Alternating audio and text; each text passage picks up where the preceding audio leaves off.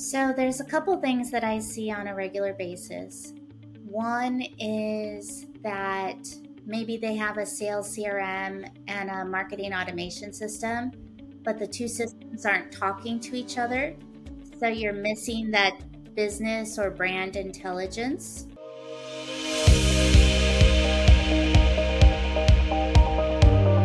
Hey, welcome back to another episode of the Growth and Scaling Podcast. Today we are blessed to have with us Angela Hill. Angela, will you please tell us who you are and what you do? Hi, everyone. I am the founder and CEO of Incitrio.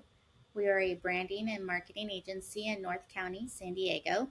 I started my agency 19 years ago after working for big brands and big agencies for many years. Wow. 20 years, almost 20 years. I mean, 19, 20 ish. That's a long time to run an agency. Who do you serve with your agency? Who's your ideal avatar that you're going after? Who do you help? So, right now, we work with a lot of B2B companies that are typically in some kind of technology space. Okay. So, it could be software, fintech, uh, complex manufacturing hardware engineering, medical device. As long okay. as there's something complicated about it and it's B2B, that's usually a good fit for us. You like the complicated? I do. that's awesome. That's awesome. Now, now tell me about that because that's that's an interesting phrase you just said. I mean, complicated means what to you? Oftentimes when we work with clients, what I have found is that there's typically a founder CEO who is incredibly brilliant. They've got this amazing idea for either a product or service, and they've right. gotten their business to a certain point, and then they're stuck. And that point may be that they've flatlined. Uh, it could yeah. be that what was working for marketing and sales before doesn't work now right. It could be that they're going down. Uh, they have a downward yes. trajectory, or it could be yeah. that they the founder CEO is just getting tired of doing the business and they want to exit within 18 to 24 months. And what I found is in those scenarios, when you have a very technical, brilliant founder CEO, they're right. really great at coming up with a solution to a problem and their product or service is typically exceptional but they are not right. great at targeting their ideal customer audience uh, differentiating from their competition and right, crafting right. the either the right brand visuals or messaging or using the right marketing tools to accomplish their revenue goals. Because they they can All do of, it but they can't explain it. Right. I was gonna say they do it but they don't really know how they got to where they got right? Right. And and part of that i mean you and i both recognize this pretty immediately what the problem is is that some of them just don't know how to define their ideal client right well, and it's more than just a defining the ideal client because they may know, like, I want to go after this job title, or I want to go after this industry, or I want to launch right. in this region, or I want to stay with the US, or I need to go international. But right. in that next step of understanding how typography or colors or pictures or video or words either effectively or ineffectively communicate why someone should buy what it is they've made, that's where they get right. Because they could do the technical speak, but then they may not be able to translate it for other people that are part of the sales process that also need to have buy-in on that purchase. Totally agree. Totally agree. Now, your agency, what you do for these people is what? When you when you find someone in one of these in one of these scenarios that you've just described, what's one of the first things that you do to try and help them? So, a lot of times I will initially engage with either a branding strategy or a marketing strategy that may happen on a project basis, or sometimes I come in as a fractional chief marketing officer. And what that Love does it. Is it enables me to take a look at the back end infrastructure. Uh, do they have the right team in place? Does the team have the right skill sets? Do they have the right systems and processes? What about the software right. they're using? Um, Right. Does their budget look like? Are they even able to track marketing ROI? Do they have a clear understanding of their sales sequence and the sales pipeline? There's so many things right. that go into marketing and branding that pretty much 100% of the time something's missing. But you have of to course. identify yeah. what you want to fix before you engage so, the analogy that I use with my clients is if your company is a car and I'm a mechanic and you bring me your car to fix it, I have to look under the hood to figure out what's wrong with the engine before I can right. give you an estimate or a timeline or details regarding the best way to fix the problem it's very tough to put a band-aid on something that could be like a burst artery or something, right? right. Yeah. So sometimes I'm an ER surgeon, right? You know, working trauma, and right. sometimes I'm a general practitioner saying, "Okay, you're not in terrible shape, but there's right. a couple things we can fix." Right. I love the way you look at that, and I love that analogy because, you know, truly there are sometimes very simple tweaks that that that's the reason why the car can't go over 35 miles an hour, right? I mean, it, it sometimes can be a simple messaging thing, it could be a simple sales tip against thing, it can be a simple targeting thing, but they really just don't know why they're stuck at 35, right? Exactly. And that's often why companies plateau because yeah. what worked six months ago or 12 months ago isn't working now. Yeah. And they don't really know what else they should be doing or how to do it differently to get to that next stage. Right. Right. And and having worked with as many companies as you have over a 20 year lifespan as a marketing agency, um, I got to believe that you've seen so many different elements of companies in this stage where they're like, okay, I kind of don't know where to go next. Uh, you know, and, and, as you take these first few steps of them and you look under the hood, what are the most common red flags that you're seeing? What are the things that just kind of pop up and you're like, ah, ah, that belt's broken, ah, that that piston's not working. What what are you seeing most regularly? So there's a couple things that I see on a regular basis. One is that maybe they have a sales CRM and a marketing automation system. Yeah. But the two systems aren't talking to each other. so you're missing that business or brand intelligence. Totally. The other thing that I see is that you have a well meaning person within the organization that is missing knowledge and they're overspending either on the wrong software yeah. or the wrong keywords in a Google AdWords campaign. Right. Or they're not putting um, tactics in place to track the effectiveness of their marketing in order to demonstrate right. ROI from their marketing efforts. Right. So they don't even really know what's working or not working. Totally agree. And and as you see that, I mean, those are definitely some common things. And for those listening, if you're in this boat, please know that Angela is describing not just you. She's not just talking to you. She's talking to like a lot of people in that say two to ten million dollar range. These are huge, hugely common problems. And so you're not alone. Angela, what do you do when you see these things and like these disparate systems and and no real metrics of measurement? How do you help them? So we typically try to meet them where they are. So if they yeah. have an existing infrastructure, an existing technology stack with certain software that they're currently using, right? We first try triage to see if we can fix that. Right.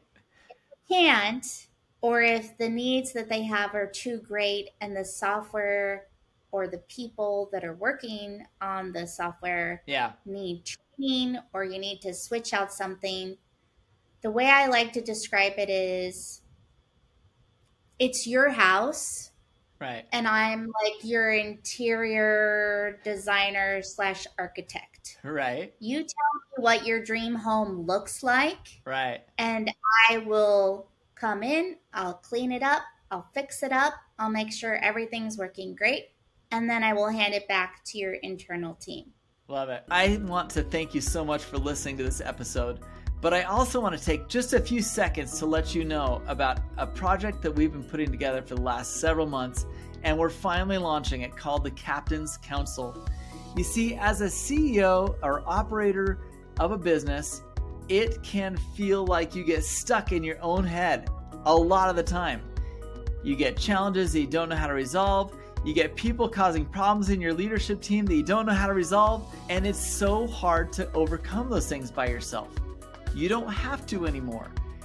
Join the Captain's Council. Captain's Council is a group of other CEOs and operators and owners of businesses where we come together once a month for several hours to discuss the biggest challenges you're facing. You express to the council of 8 to 10 people about what's going on. Where do you feel stuck? And these other people are in the same boat as you. They're running and operating their own businesses. They're your peers. They help you kind of dissect what's happening and help you see things that you may not have seen all by yourself. If you don't have a good, strong network of people around you, come join the Captain's Council. This is going to be something that will change the way you run your business and open your eyes to opportunities that you have never seen without the help of your peer group. Come check it out, captainscouncil.com. Love it. And that makes such a difference, doesn't it? I mean, how do you improve on something you're not currently measuring? That's a huge problem. And, I think that so many business owners and operators are running this business, like you said, spending a lot of money on marketing and ad dollars and things like that without really even knowing, oh my gosh, I could have bought this long tail keyword for a third of the price instead of spending all that money on something that all my competitors are doing, right? Lack of strategy. Well, it's not even just lack of strategy, it's what I like to call the shiny object syndrome. Sure. So maybe the CEO or the head of sales or marketing goes to a trade show or a conference or they read an article and they go to the marketing team and they say, Hey, let's try this. Right. And the marketing team says, Okay, boss, you got it. I'm going to yep. do what you asked for. Yep. But at no point is anyone saying, Time out. Is this the right place for us to be spending our time and energy? considering our current there and our current team skill set right yeah. so there's there's just some common sense stuff right yeah like if i'm working on a brand and it's b2b and it's financial and i'm targeting male cfos 45 to 65 right and i'm choosing colors i'm probably not going to choose bubblegum pink like that's a common sense kind of thing. I'm probably not I'm probably not going to advertise on TikTok. TikTok. Like right. I might or I might go on Instagram, but for the most part probably not.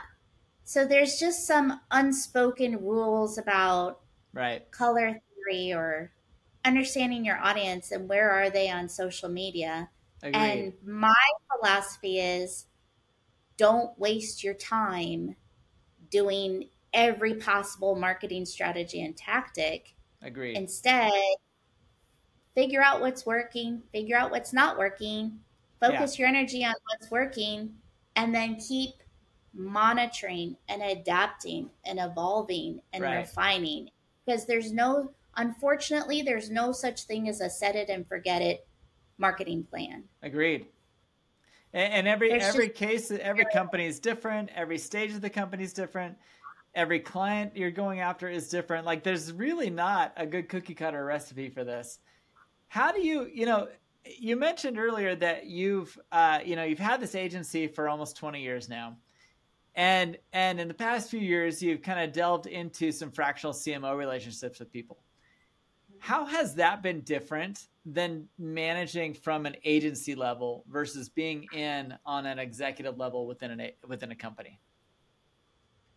Yeah it's i don't know how to explain it other than it works better because when I can get in there, I can be the translator between the C suite, the sales team, and the marketing team. Love it. And C suite can say, Hey, Angela, I really need to understand how my different departments are performing, like even within sales. Like you yeah. might have different teams focused on different service or product lines. Right. And the CEO needs to see the overhead picture, but then the CEO or maybe the VP of sales just needs to see what's specific to sales. Yeah, yeah. But then the CFO needs to see that same information, but from a different perspective. Interesting. And so I really enjoy, like, we do a lot of work in HubSpot. We're a yeah. HubSpot agency. And I really enjoy building out these reports and dashboards and if I can't do it in HubSpot, then it's good old fashioned Excel where I'm right. building out a spreadsheet. but I'm leveraging marketing automation tools to plug in the data and then be able to predict. Yeah. Like, for example, I have this amazing client that I love working with, and I was able to not only demonstrate ROI from a trade show that they went to, so it was like right. we spent 60,000 in marketing. It generated 2.5 million in opportunity and we closed 1.2 million in revenue. Love it. And I and I have the attribution, I right. have all the details to be able to show that to the CEO. Right. And then the CFO said, "Well, now how do I look at the stuff that you're doing and be able to predict the future?"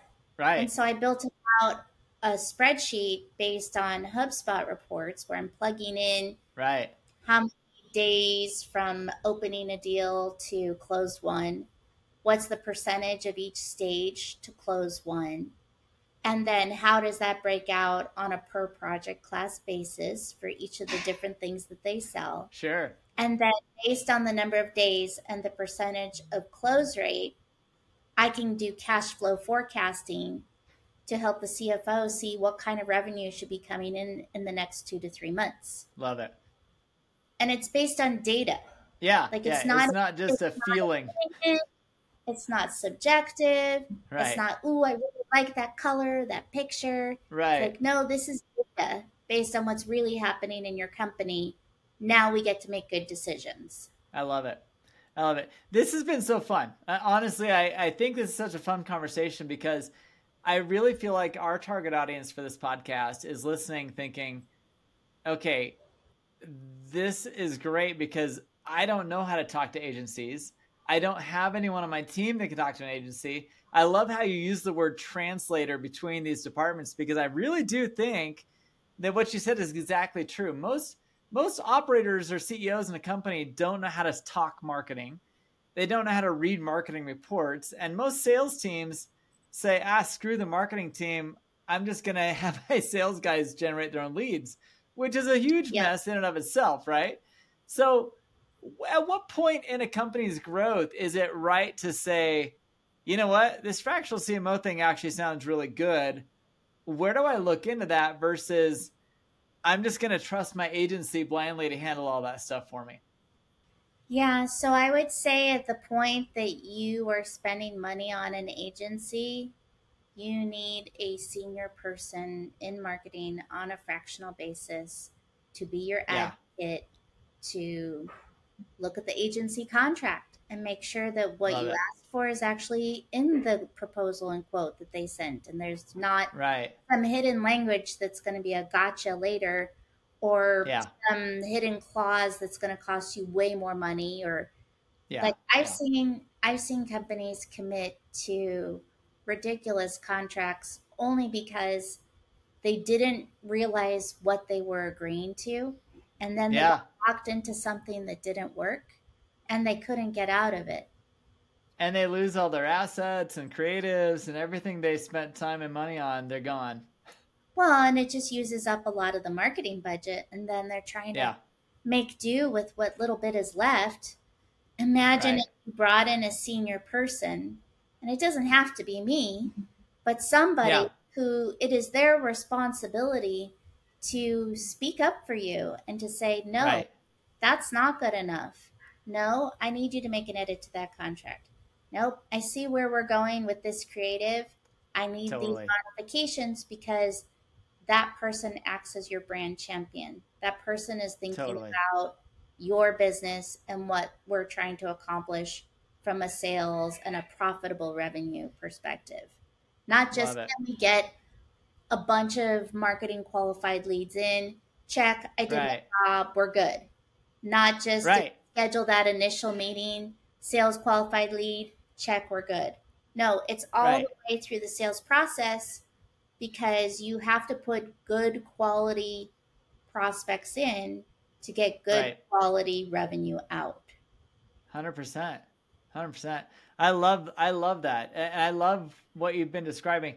This whole conversation, I think, has been so valuable to people because, you know, they don't know when to turn to a marketing director or a fractional CMO or who is qualified to be my my in-house person to to be able to articulate what I want from an agency and and what I want from my lead journey and and that initial lead acquisition stage because that's tricky. That's tricky. In fact, it's so tricky that a lot of the sales directors and fractional, yeah, I've had a lot of people on the show who are sales leaders and sales, huge sales advocates and fractional VP of sales, that kind of thing.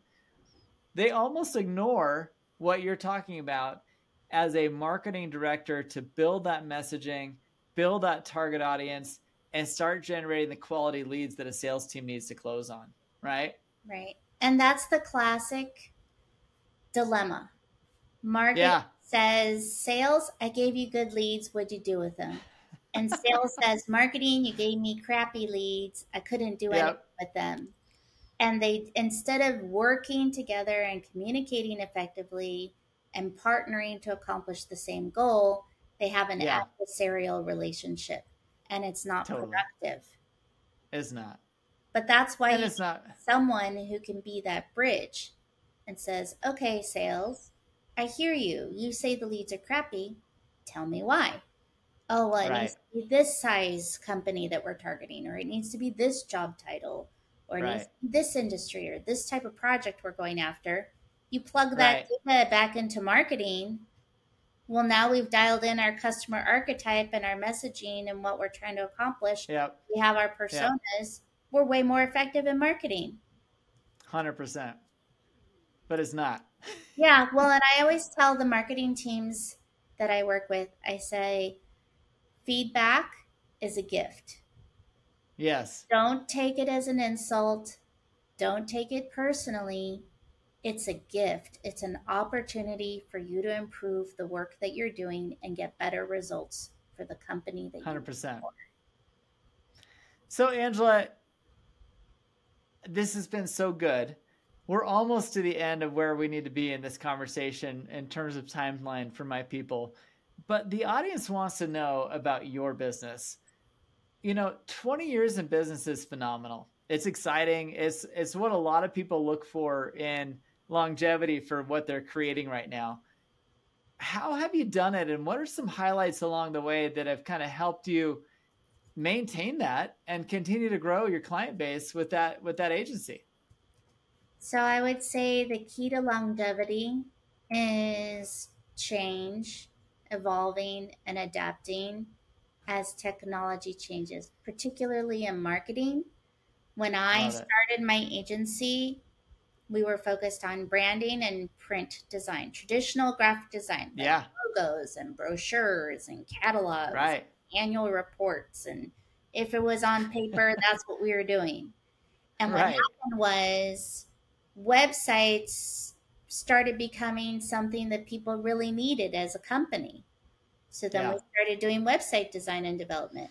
And then we added organic search and then paid search and then email Right. marketing and then social media and video and then marketing automation.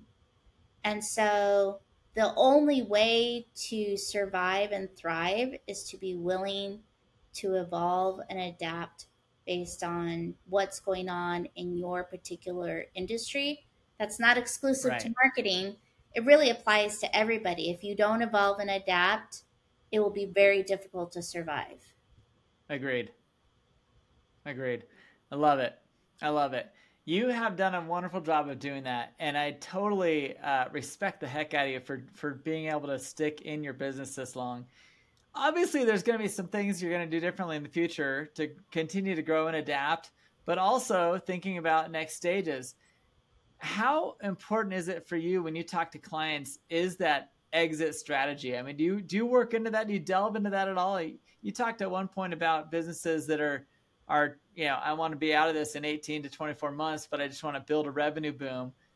How do you look at that? So I have quite a bit of experience working with companies that want to exit. Um, typically, Yeah. there's that brilliant um, owner founder that started the company, and maybe they're just tired and they're ready to Yeah. exit. Yeah. There so many things that we can do from a branding and marketing perspective, either Yeah. to make it easier to transition when they get acquired or Right. um, appeal to that potential acquirer because that really is a marketing tactic of making your company appealing to them as a target audience. Right. Or I have even done something where it's more like an annoyance campaign. Like we make so much noise and create so much attention and and Right. disrupt so much to try and win business away from them Right. that the only way they can get that company to go away is to buy them. I love it. There's lots of cool That's kind of a fun strategy. I've never heard of that one. I like it. Yeah, I had a medical device company that I was working with, and they had a superior product, and their two competitors were just ginormous. And so we went to the to the hottest, biggest trade show of the year, and it was bananas the push that we went out there. And then six months later, that company acquired them and was like, I love it. away. You are making it really hard for us to do our job because you do have a product that's technically better than ours. Wow. Wow. I love it. That that is definitely a new one. I've never gone out and done an annoyance campaign, but I love the strategy. That sounds awesome. Well, fun. Angela, yeah, I'm sure it was. I'm sure it was. So, Angela, in closing, you know, I I just love what you've done. I love what you built. This conversation is super effective for those listening because we've gone through a lot of different marketing advice, a lot of different growth and scaling advice. Tell us last of all, you know, is there someone in your path that's been in your I guess circle of influence who's kind of inspired you that you'd like to give a shout out to today?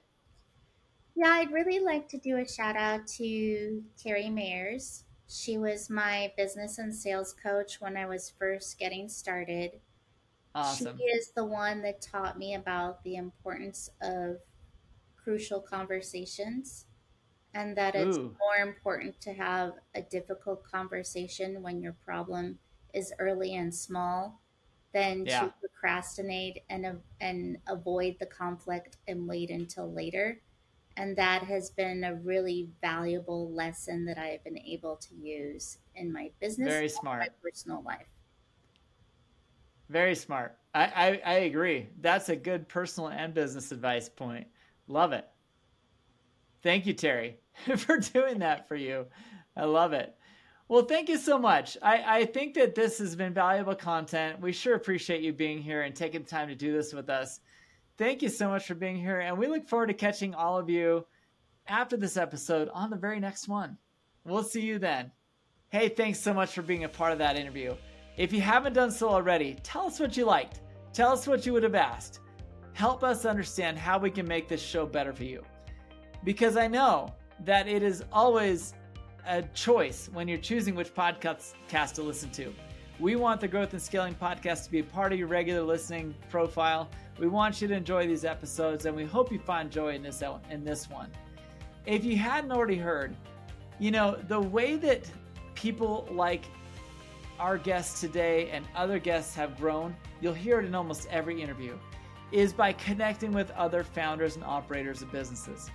You see, the beauty of growth and scaling comes not only from an individual's effort and being the quote unquote leader of your group, but it's a smart leader that interacts with other leaders that are growing and scaling to get the feedback, to get the ideas, to get the flow going, and also help you avoid pitfalls that you may not know exist.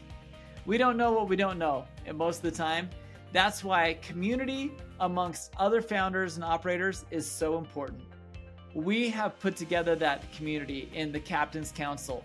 That's right, the Captain's Council is designed to help other founders and operators who are well beyond launch phase looking for ways to find that next stage of growth in their business. How do you do it? You do it with the help of your friends. Our peer groups are designed in small, intimate groups so that you can find those friendships, that advice, those people who are doing the same thing you're doing now to help you find those next channels of revenue to find that next stage of growth and to build opportunities that you may not have otherwise even thought about in your business. So check it out at captainscouncil.com, captainscouncil.com, and let us know if what we're talking about resonates with you. We appreciate you being part of the Captain's Council and being part of our pod- podcast. The Growth and Scaling podcast is free, always free, delivering value to other founders that we think need the advice and love to hear the stories of other people growing and scaling their business. Thanks for being a part of it. We look forward to catching you on the next episode. And if you haven't done so already, listen to past episodes. Every one of these founders is amazing, their stories are unique, and we hope you gain some value from our show. Thanks for being a part of it. We'll see you next time.